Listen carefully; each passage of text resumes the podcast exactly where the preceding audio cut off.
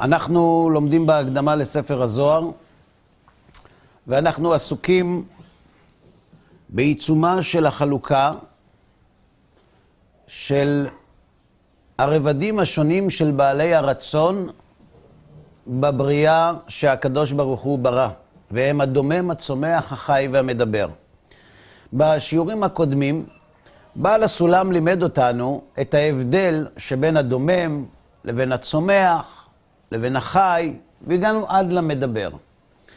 אבל לפני שאנחנו עוסקים במדבר, כדי, כדי להסביר מדוע הוא משתמש דווקא בסגנון הזה ובצורה הזאת, אנחנו צריכים ללכת קצת לאחור. אנחנו עסקנו בסוגיה של מרכזיותו של האדם בבריאה. כלומר, באמירה שחז"ל אמרו לנו ולימדו אותנו שהאדם הוא נזר הבריאה והוא מרכזה, ובעל הסולם מזכיר את ההשגות של הפילוסופים השונים על הקביעה הזאת, והוא טוען שלכאורה, ממבט ראשון, ההיגיון נמצא בצד שלהם, כי האדם הוא אפילו לא ערך של סערה ביחס למציאות, ולכן לטעון שהאדם הוא נזר הבריאה זו טענה קצת יומרנית, אם לא אפילו חצופה, חלילה.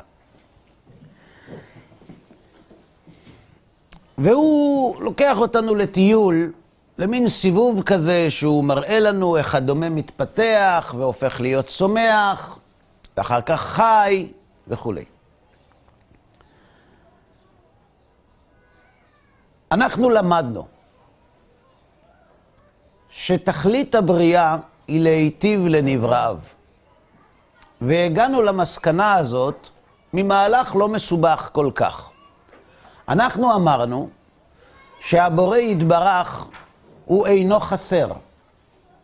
וכיוון שהבורא יתברך ויתעלה אינו חסר, אי אפשר שהוא עושה רע.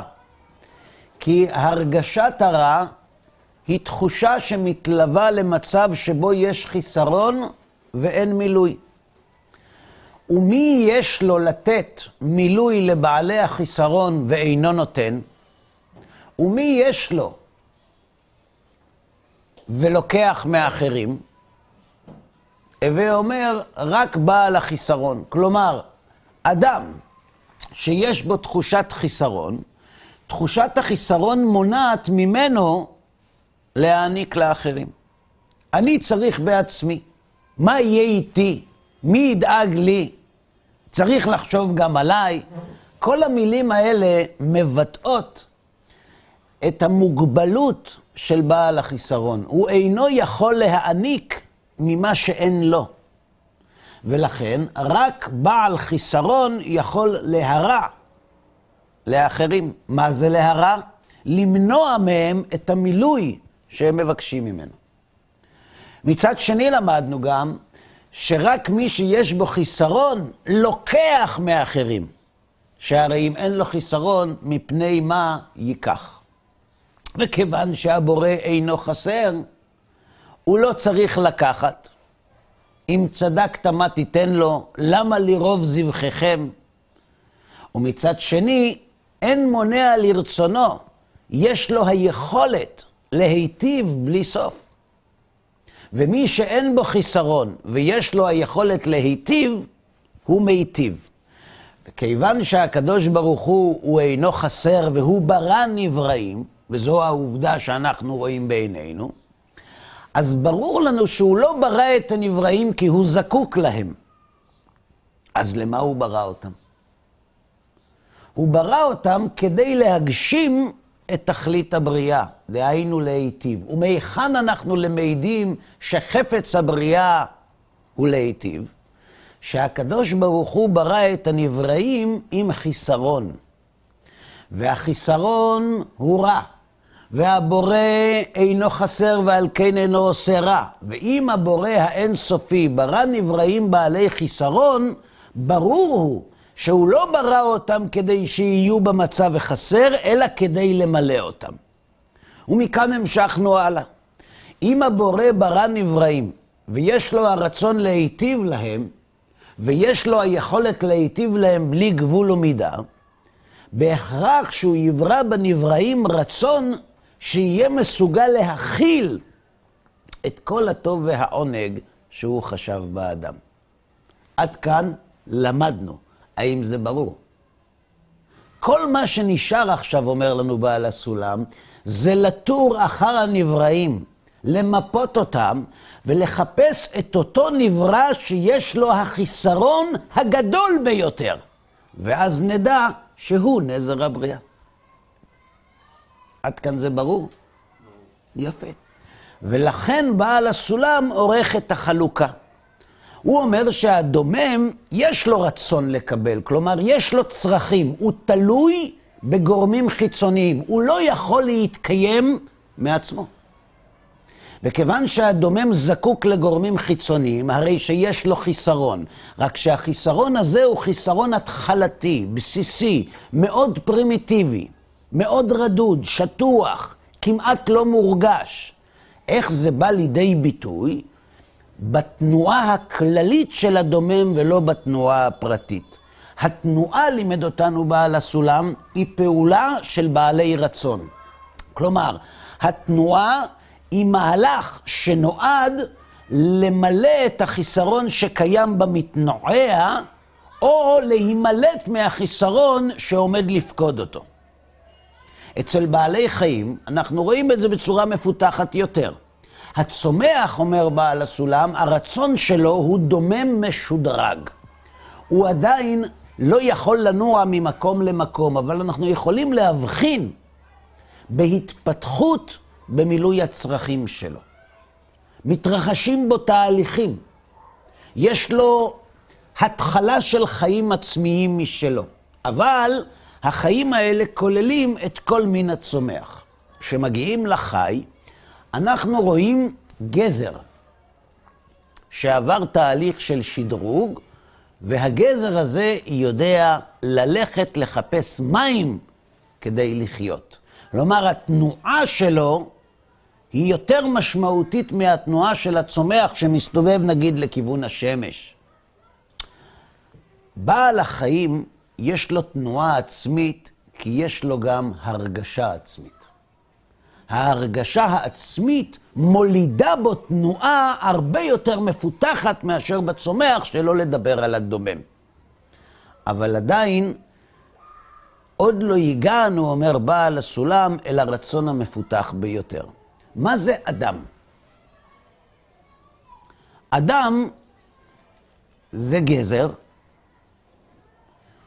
שיודע ללכת לחפש את הצרכים שלו, שזה בעצם חי, ומה עוד? בואו נחזור חזרה לדברים שהוא כותב על החי. נוסף עליו מן החי, על מי? צומח. על הצומח.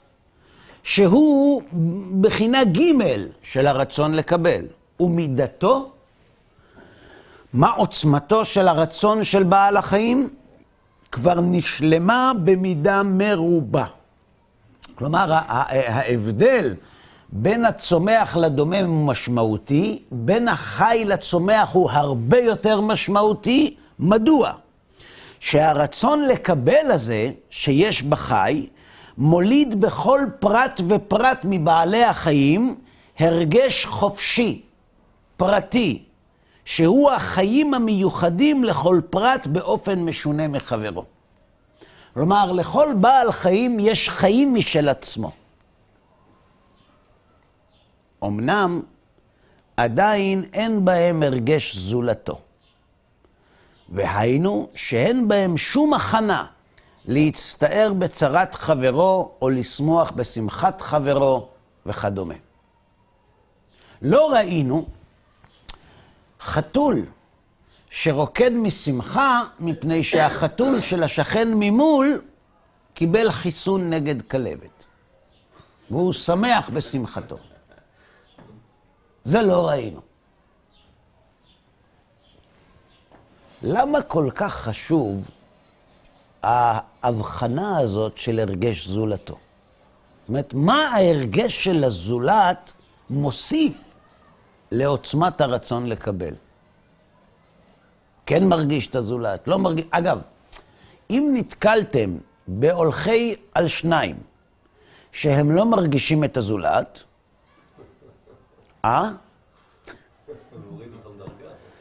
אני, אני, זה לא מה שאמרתי, אני רק אמרתי שצריך לדעת, אומר אה, רבי חיים ויטל, שבין מדרגה למדרגה תמיד יש עוד מדרגה. זאת אומרת, יש תהליך של התפתחות. בין הדומם לצומח יש צמחים טורפים. אה, סליחה, יש... בין הדומם לצומח יש אלמוגים. בין הצומח לחי יש צמחים טורפים. בין החי למדבר יש... סליחה, יש... אה, יש כאלה שלא מרגישים את הזולת. זה יכול להיות קוף, זה יכול להיות חתול, וזה יכול להיות גם כל מי שלא מרגיש את הזולת. השאלה היא למה אי הרגשת הזולת חיונית כל כך לשדרוג הרצון לקבל. מה יש בזה?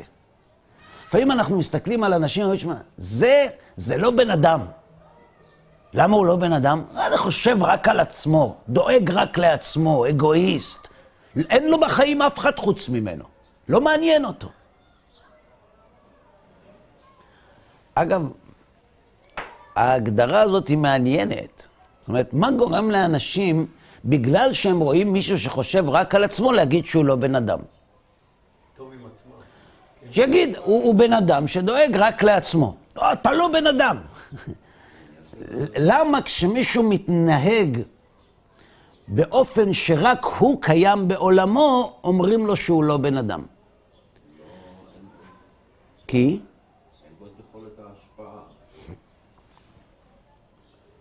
למה מי שמרגיש את הזולת יש בו יכולת השפעה? בעל חיים לא משפיע על ולדותיו? לא. אפילו יש מקרים שאנחנו רואים שבעל חיים משפיע לוולדות של מישהו אחר. גם זה יש. אתה אומר שזה מתוך אינסטינקט.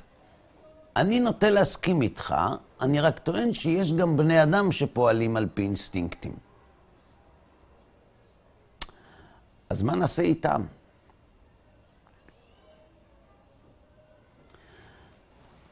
אני אתן רמז. הרגשת הזולת, יש בסגולתה להעצים את הרצון לקבל למימדים מפלצתיים, בלתי נתפסים. כי אתה רוצה רצונות אחרים? לא בדיוק. מצטברים לך, כמו שהיה ברור. בואו נבדוק. בואו נבדוק. בואו נקרא, אם, אם בעל הסולם לא יסביר טוב, אז נוסיף משלנו. מעניין אבל הרב, שהוא כן. מדבר על ה... באינסטינקט הראשוני ציפיתי לחוכמה, שהוא יגיד בין החי למדבר, כאילו, לאדם. ופה הוא מדבר על משהו אחר. כן.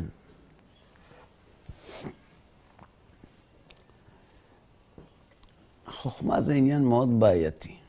אם החוכמה הייתה הקריטריון המבדיל בין חי למדבר, אז בוא אני אגיד לך ככה, אם אי הרגשת הזולת מורידה את, את האדם מקומת המדבר לקומת החי, יש כאלה, אבל לא הרבה. יש. אם החוכמה היא קריטריון למדבר, אז בעולם החי יהיו הרבה יותר לקוחות. אתה מבין? זה קצת, אתה נוהג בשיטת בית שמאי.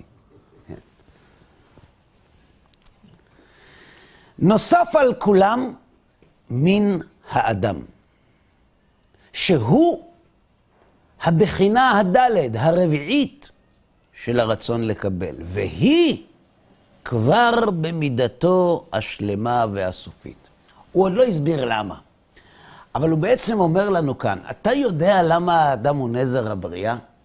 כי אם הרצון לקבל הוא הכלי שאיתו מגשימים את תכלית הבריאה, אין לך נברא עם רצון מפותח יותר מן האדם, ולכן אם תכלית הבריאה היא להיטיב, ברור שהוא נזר הבריאה.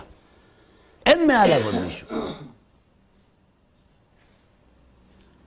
והיא כבר במידתו השלמה. אין, אין, אין משהו יותר מפותח מבחינת איכות וכמות של הרצון מאשר רצונו של האדם.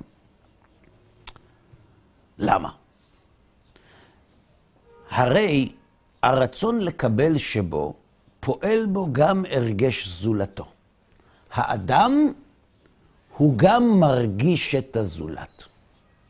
אז מה? אז מה?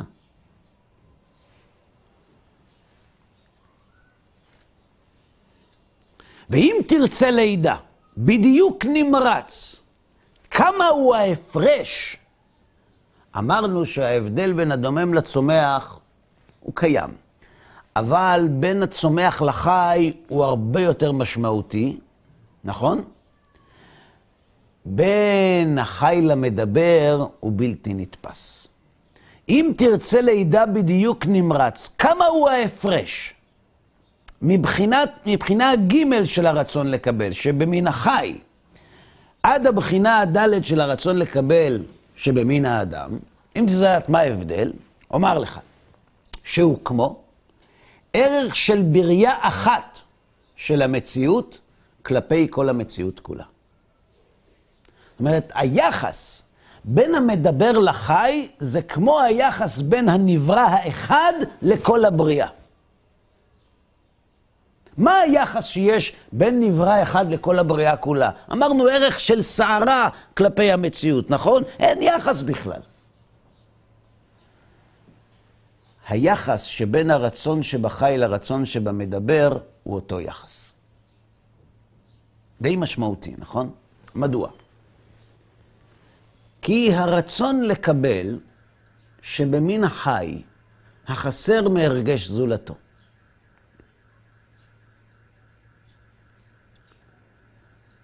האם בעל חיים יכול לייצר בעצמו חסרונות שהוא לא נולד איתם? נגיד, חיסרון לכסף.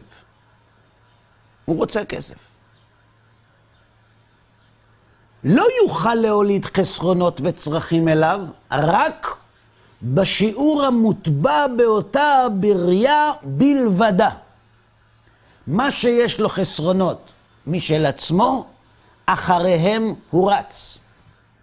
ואם אין לו את החסרונות, הוא נח. כלומר, הוא לא יכול לייצר לעצמו חסרונות שלא קיימים בו. מה שאין כן האדם, שיש לו גם הרגש זולתו. כשאדם מרגיש את הזולת, אני אגיד לפני כן, יש בזה מעלה ויש בזה חיסרון. כרגע אנחנו מדברים על החיסרון. נמצא חסר גם בכל מה שיש לזולתו. כלומר, יכול להיות שלא לא חסר, אבל כיוון שיש לשני, נהיה לא חסר. קוראים לזה קנאת איש מרעהו. מאיפה מגיעה קנאת האיש? מרעהו. דוגמה, בן אדם חסך שנים רבות כסף. היה לו חיו, חלום ילדות, הוא גדל בשכונת מצוקה. הוא, כשהוא יצא לפנסיה, הוא יקנה מכונית מהכסף שלו. בלי הלוואות. זה החלום שלו. כמובן השאיר את הניילונים. כמובן. והגיע הזמן, והוא הלך לקנות מכונית. עכשיו, היו לו תנאים. זאת אומרת, היו לו... הצבע מאוד חשוב, שיהיה חלון בגג, זה גם מאוד חשוב. והכי חשוב, שהוא יכול להניע מרחוק. זאת אומרת, הוא יכול לשבת בבית ולהתניע את המכונית. זה, זה, זה מה ש... כל השאר פחות חשוב. החברה לא... זה חשוב לו. נו, והוא קנה מכונית, ברוך השם. עכשיו, כל בוקר הוא קם, עומד בחלון, וכל מי שעובר ליד המכונית, הוא מתניע אותה, והוא קופץ, ו... וזה נותן לו משמעות לחיים. בוקר אחד הוא קם, אה, כמובן, נטל ידיו וכולי, והולך לחלון לקיים מצוות היום. יותר גרוע. אין מכונית. יותר גרוע. יפה מאוד. ממול, השכן, אותה מכונית. אותה מכונית, רק שיש יש איזה הבדל קטן. אצלו מאחורי המכונית רשום 2.0, ואצל השני רשום 2.2, שזה בערך שקית שוקו. נהרסו לו החיים, נהרסה לו הפנסיה. בקיצור, חרב עליו עולמו.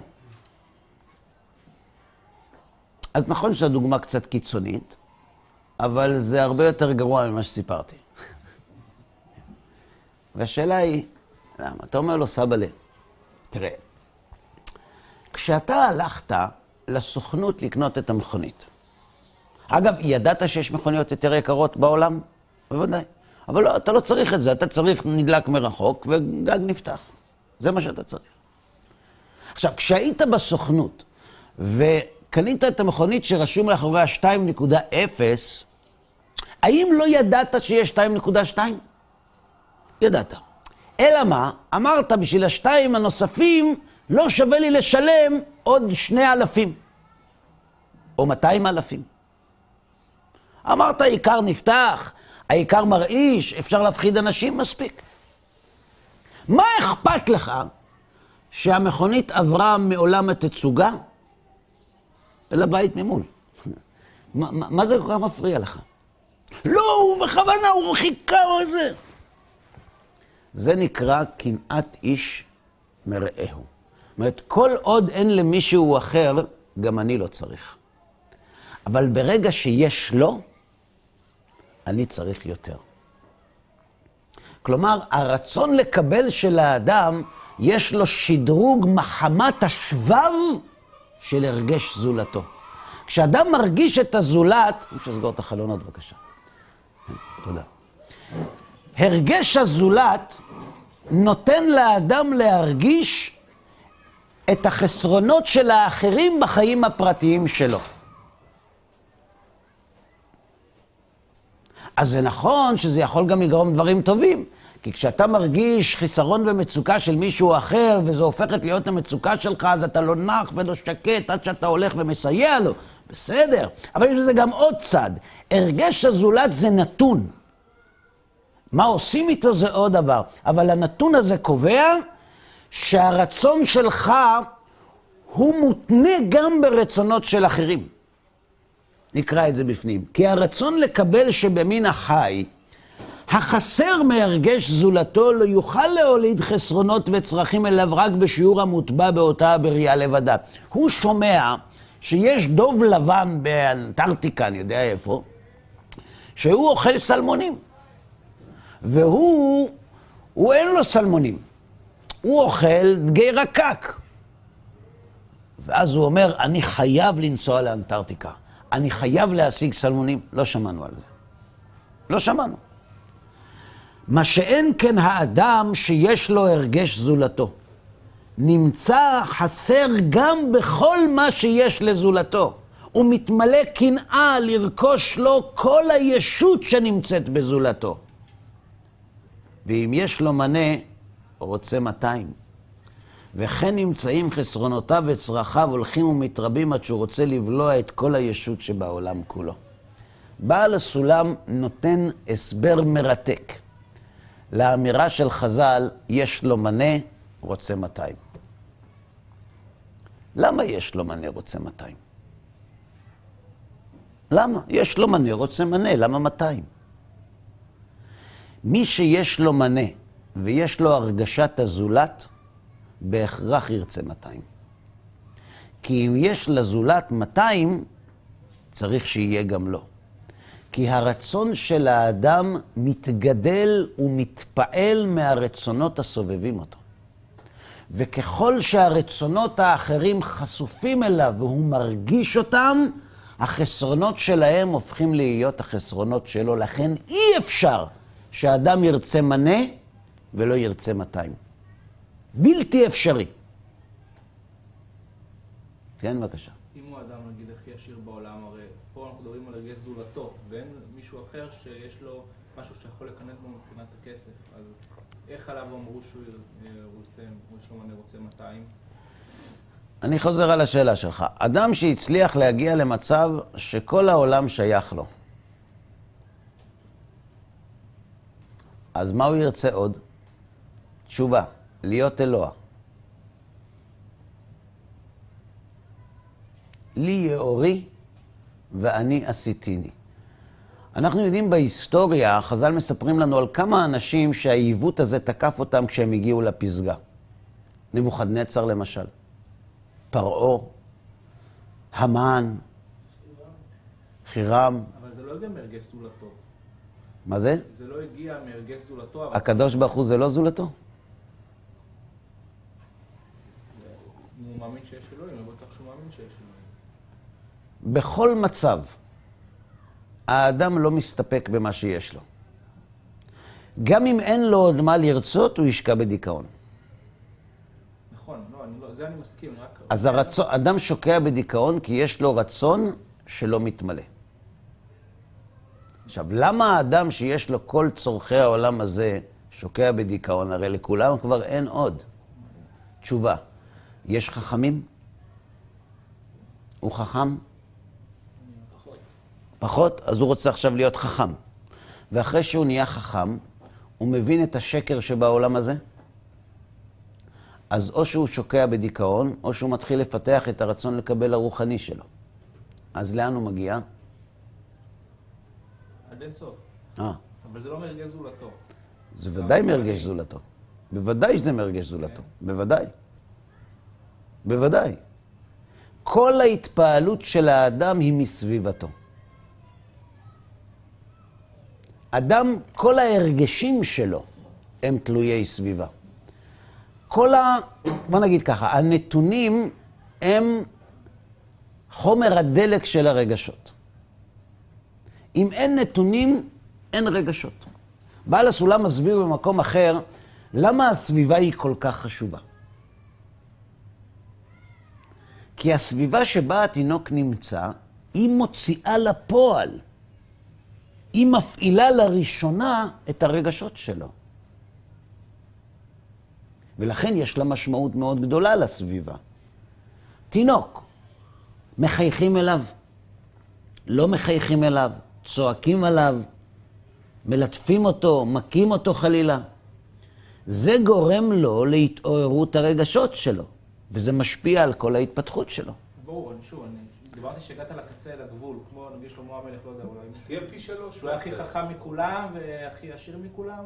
הוא ואין אמר לו כבר מישהו. הוא לא מקנא מאף אחד. האם אתה מוכן למקד את השאלה? מישהו שאין לו ממי לקנות, כי יש לו כל מה שיש לאחרים. אתה לא מיקדת את השאלה, אתה המשכת אותה. מה מה הוא, אני מנסה להבין מהו זולתו, אחרי שהוא כבר יש לו את כל מה שיש לאחרים. אחרי שיש לאדם את כל מה שיש לאחרים, הוא ירצה כבוד מכל האחרים. הוא רוצה שליטה, הוא רוצה חוכמה, יותר מכל האחרים. ומה אז? ואז הוא מגיע לפסגת ההתפתחות של הרצון לקבל שלו. נקודה. עכשיו, מה השאלה? אוקיי. הוא לא מפתח אותה מעבר לפסגה. בוודאי שיש פסגה. הפסגה היא סך כל הרצונות של כל הנבראים. רק שכשאדם מגיע לשם, הוא עובר לקבוצה אחרת, שהיא הרצון לקבל הרוחני, שהוא הרבה יותר גדול מהרצון לקבל הגשמי. ברור? למה אם יש לו מנה, רוצה 200? כי יש סביבה. כלומר, אם אדם היה על אי בודד והיה לו מנה, הוא לא היה רוצה 200. נכון? נכון או לא נכון? לכן, אם תשימו לב, תראו שאחרי שהאדם הראשון חטא, נולדו לו סביבה. למה? הרי האדם הראשון היה לבד, נכון? לא הייתה לו סביבה. אם הוא לא היה חוטא, מה היה קורה? הוא היה מגיע אל הנצח. ומה עם הסביבה? מה עם כל הנשמות? אין צורך. למה? כי האדם הראשון, לפני שחטא, לא השתמש עם הרצון לקבל שלו. וכשלא משתמשים עם הרצון לקבל, לא צריך, לא צריך את הרגש הסביבה. לא צריך עכשיו להתחיל את כל התהליך של פיתוח הרצון וצמצומו ומעבר לרצון לקבל הרוחני. כל התהליך הזה הוא תהליך התיקון שלאחר חטא אדם הראשון. אם אדם הראשון לא היה מכניס את הרצון לקבל לפעילות, והוא היה עוסק רק בהשפעה, וההשפעה הייתה ההתגברות על הרצון לאכול מעץ הדעת, הוא היה מגיע אל התכלית. עכשיו הוא חטא. כיוון שהוא חטא, מה הולך להיות התהליך? קיבל רצון לקבל. צריך לפתח את הרצון לקבל הגשמי, לפתח את הרצון לקבל הרוחני, לכבוש אותו, לקיים תורה ומצוות, להכיר ברע, להגיע להשפעה, לסיים, להגיע לתיקון חטא הדם הראשון ולהגיע אל העולם הבא. איך אנחנו נפתח באדם את הרצון לקבל שלו? אה, תולידו לו ילדים. צריך אנושות, צריך עולם, צריך בני אדם. כי כדי לפתח את הרצון לקבל, צריך שיהיו בני אדם כדי שהרגש הזולת שיש באדם הראשון יבוא לידי ביטוי בפיתוח הרצון לקבל שלו. ברור. ואחר שנתבהר שכל התכלית הנרצה לבורא יתברך מכל הבריאה אשר ברא, מהי התכלית? של להיטיב לנבראיו, כדי שיכירו אמיתיותו וגדולתו ויקבלו ממנו כל הטוב והנועם שהכין באדם. אגב, למה, לא מובן, למה כדי לענות לנבראיו צריך שיכירו אמיתיותו וגדולתו ויקבלו ממנו כל הטוב והנועם שהכין? זה שני דברים שונים. תן להם את כל הטוב שהכנת להם, נגמר הסיפור. צריך להגיד באמיתיותו, אמיתיותו וגדולתו. תשובה.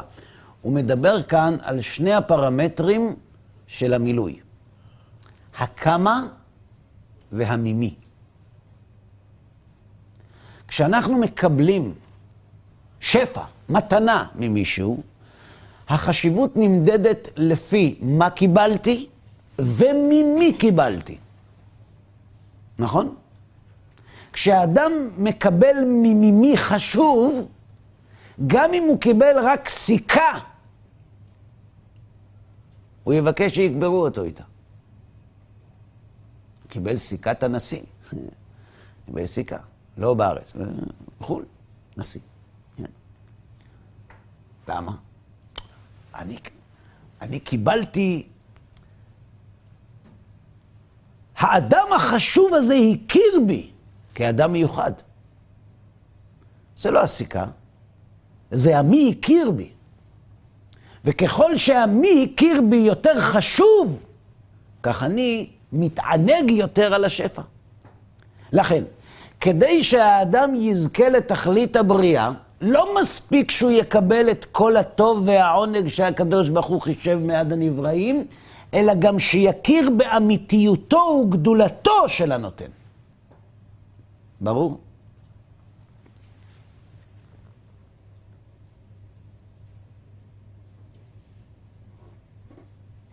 ואחר שנתבהר שכל התכלית הנרצה לעבודת הבורא יתברך מכל הבריאה, שנרצה לבורא יתברך מכל הבריאה אשר ברא. מהי? להנות לנבראיו. כדי שיכירו אמיתיותו וגדולתו ויקבלו ממנו כל הטוב והנועם שהכין באדם. ובשיעור המבואר בכתוב, הבן יכיר לי אפרים עם ילד שעשועים, כלומר, להגיע למערכת של הרגשת הבורא ברמה של שעשועים, אינך מוצא בבירור שתכלית הזו לא תחול לא על הדוממים והכדורים הגדולים, כמו הארץ והירח והשמש, ולא יהיו, זוהר, ולו יהיו זוהרם ומידתם כמה שיהיו, ולא על מין הצומח ולא על מין החי. למה? כאן הוא נותן לנו היבט נוסף. אם אין הרגש הזולת, או נלך הפוך, מה תכלית הבריאה? אני, עושה בוחן עכשיו. מה תכלית הבריאה? מה היא להיטיב לנברא ואתם אומרים, זו התכלית? לא. לא. מחלוקת. להטיב את המקסימום. השתוות הצורה זה טכניקה. מה המטרה של הבריאה? מה התכלית של הבריאה? מה? מה זה מסתכל עליי? אני לא התחלתי. מה התכלית של הבריאה? מה? מסכים או לא מסכים? לא, אם אתה לא מסכים, תגיד, אתה לא צריך ל... אם, תראה, אם אמרת תשובה טובה, אז אני לא בסדר. אם אמרת תשובה לא טובה, ואתה לא מסתפק בכך, הרי שאתה לא תבין למה זה לא נכון. אז תגיד עוד פעם, מה התשובה? אני הבאתי שתכלית הבריאה היא להגיע למצב של לקבל על מנת להשפיע. זה בעצם- מה זה לקבל? בוא, בוא נבדוק. מה זה לקבל על מנת להשפיע? להגיע, להגיע למקסימום, אה, למה צריך להגיע למקבל על מנת להשפיע? אני לא מבין. אני שואל שאלה, בשביל מה צריך להיות מקבל על מנת להשפיע? לשם מה? למה אפשר להיות מקבל על מנת לקבל? מה יש? מה קרה? מה מפריע לך? רגע, רגע, רגע, רגע, רגע, לאט לאט. מה מפריע לך עם זה? אי אפשר לקבל על מנת לקבל, מה הבעיה? זה התחושת החוסר שהיא לא עוזבת אותך, ברגע שמיצית את הנושא, את הרצון לקבל, אז אתה כל הזמן במרדף אחריו. אז זה מרדף אחר, מה הבעיה? לא טוב פה. לא, למצב הבא. מההתחלה.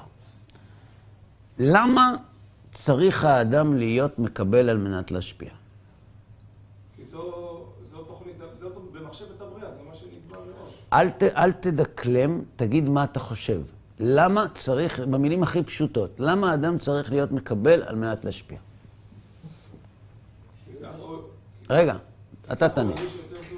מה זה ירגיש יותר טוב? למה הוא ירגיש יותר טוב ככה? כי מצב הבית בבית הוא כבר הבין שלא טוב לו. הוא הבין שלא טוב לו פה. הוא ממשיך. מה זה מקבל על מנת להשפיע? מה הפירוש? מה זה? הוא מיצה את תחושת ה- לקבל עד הסוף, במצב המקסימום שלו. מה פירוש מקבל על מנת להשפיע? מקבל מה?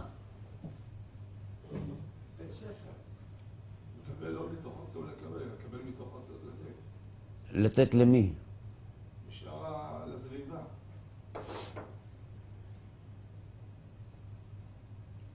בואו נתחיל מההתחלה. למה הקדוש ברוך הוא ברא את הנבראים? מה הוא רוצה להיטיב להם? איך הוא רוצה להיטיב להם? כדי שייטיב להם, מה צריך לקרות? צריך שיהיה להם חסר? יפה. אז יש להם רצון לקבל. עכשיו, מה הבעיה לתת להם? יש לו רצון לקבל, והשם נותן לו, מה הבעיה? אה? שינוי צורה. מה שינוי צורה? שינוי צורה, אז מה? יש חוק ששינוי צורה גורם לפירוד. אז מה?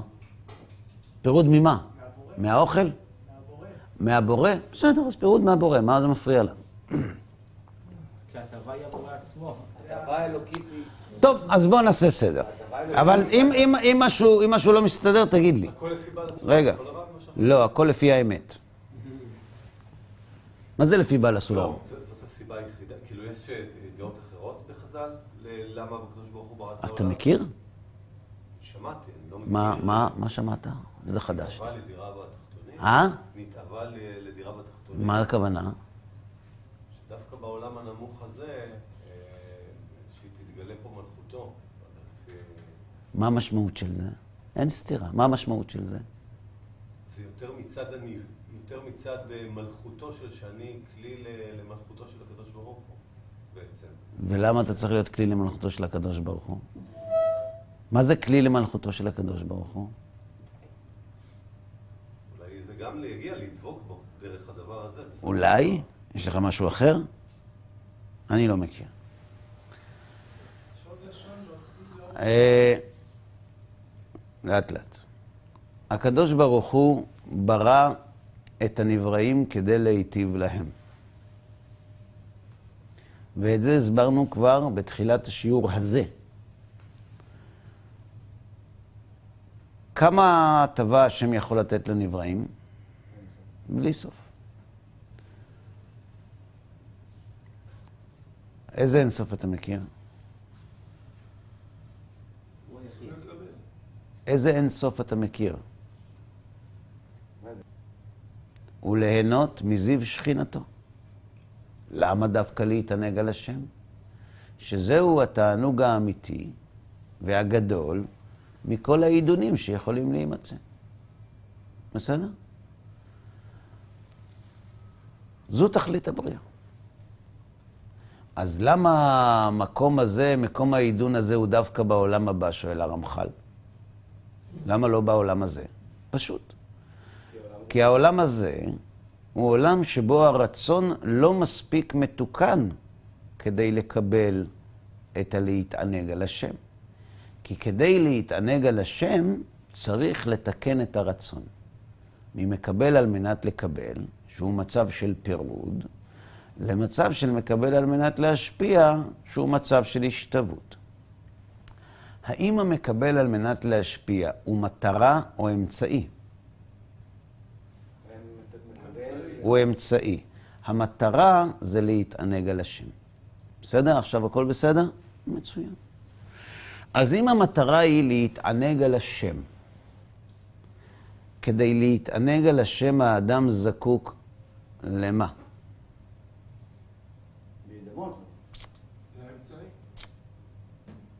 להרגשת הזולת. מי שלא מרגיש את הזולת, לא יכול להרגיש את השם. רגע, איך אתם לא מתענגים על המתנה הזאת? אני מתחיל לדאוג.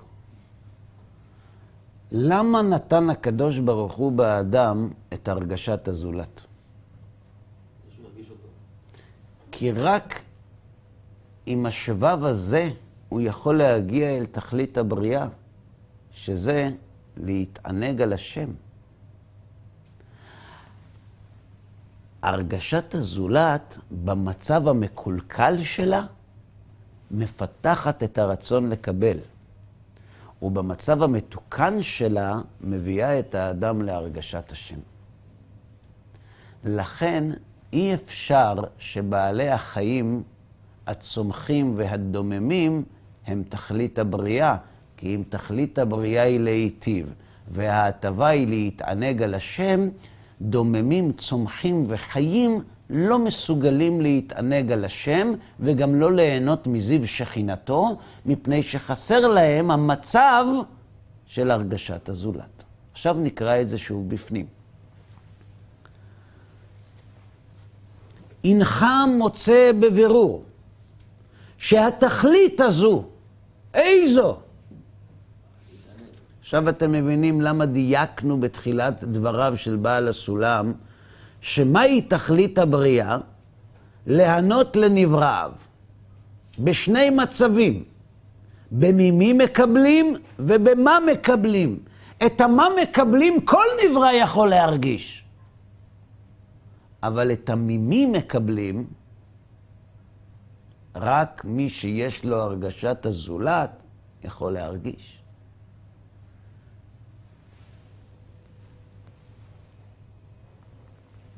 והנך מוצא בבירור שהתכלית הזאת של להתענג על השם וליהנות מזיו שכינתו, לא תחול לא על הדוממים והכדורים הגדולים כמו הארץ והשמש והירח, ולו יהיו זוהרם ומידתם כמה שיהיו. הגודל הוא לא זה שמשמעותי בסיפור. מה שמשמעותי פה זה דבר אחד בלבד. מרגיש הזולת או לא מרגיש אותו? אתם שמעתם פעם איזה דיבור בין השמש לירח? לא. ולא על מין הצומח. לא ראינו צמח שהחליט לנבול כדי להזדהות עם השכן שלו שנבל. ולא על מין החי, שהרי חסרים מהרגש זולתם. אפילו מבני מינם הדומים להם. ואיך יחול עליהם ההרגש האלוהי והטבתו? אלא רק מן האדם בלבדו, אחר שכבר יש בהם ההכנה אל הרגש זולתו. הוא לא נולד מרגיש, הוא נולד פרא אדם, הוא נולד אגואיסט, אבל יש לו היכולת להתפתח ולהגיע להרגשת הזולת.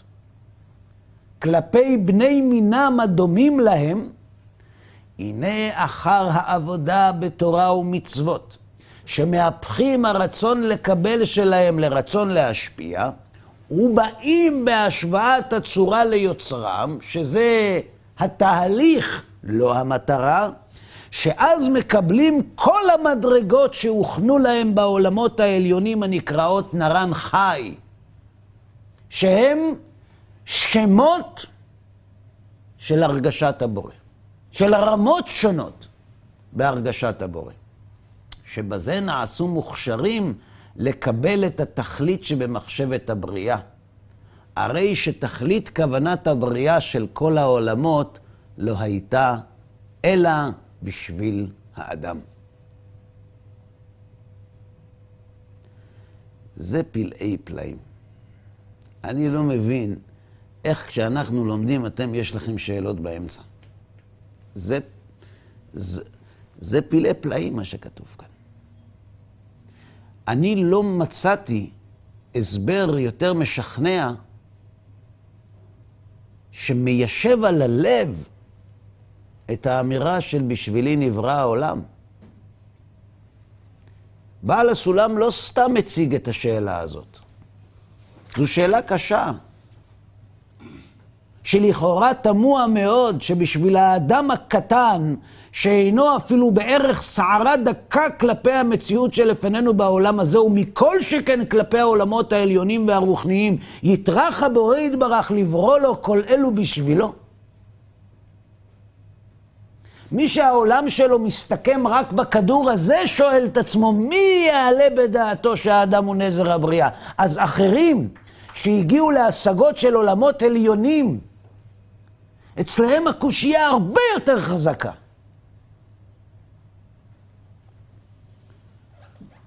אצל אלה שהכירו את העולמות העליונים ולא זכו, זה היה שורש הכפירה. זה נקרא קיצוץ בנטיות. הם הגיעו למסקנה שהעולמות העליונים הם כל כך נשגבים, שאין שום משמעות למה שהאנשים עושים.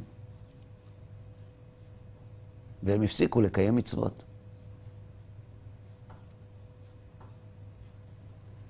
בעל הסולם מלמד אותנו שהקושייה הזאת היא קושייה עצומה. וכל... הד... יש אנשים שזה לא קשה להם, כי כלום לא קשה להם. כי אין להם את אותו איבר שמקשה קושיות. אז אין להם קושיות. אבל כשאדם מסתכל על הבריאה ושואל את עצמו, אני? הוא לא, הוא, הוא לא מאמין שהוא, י...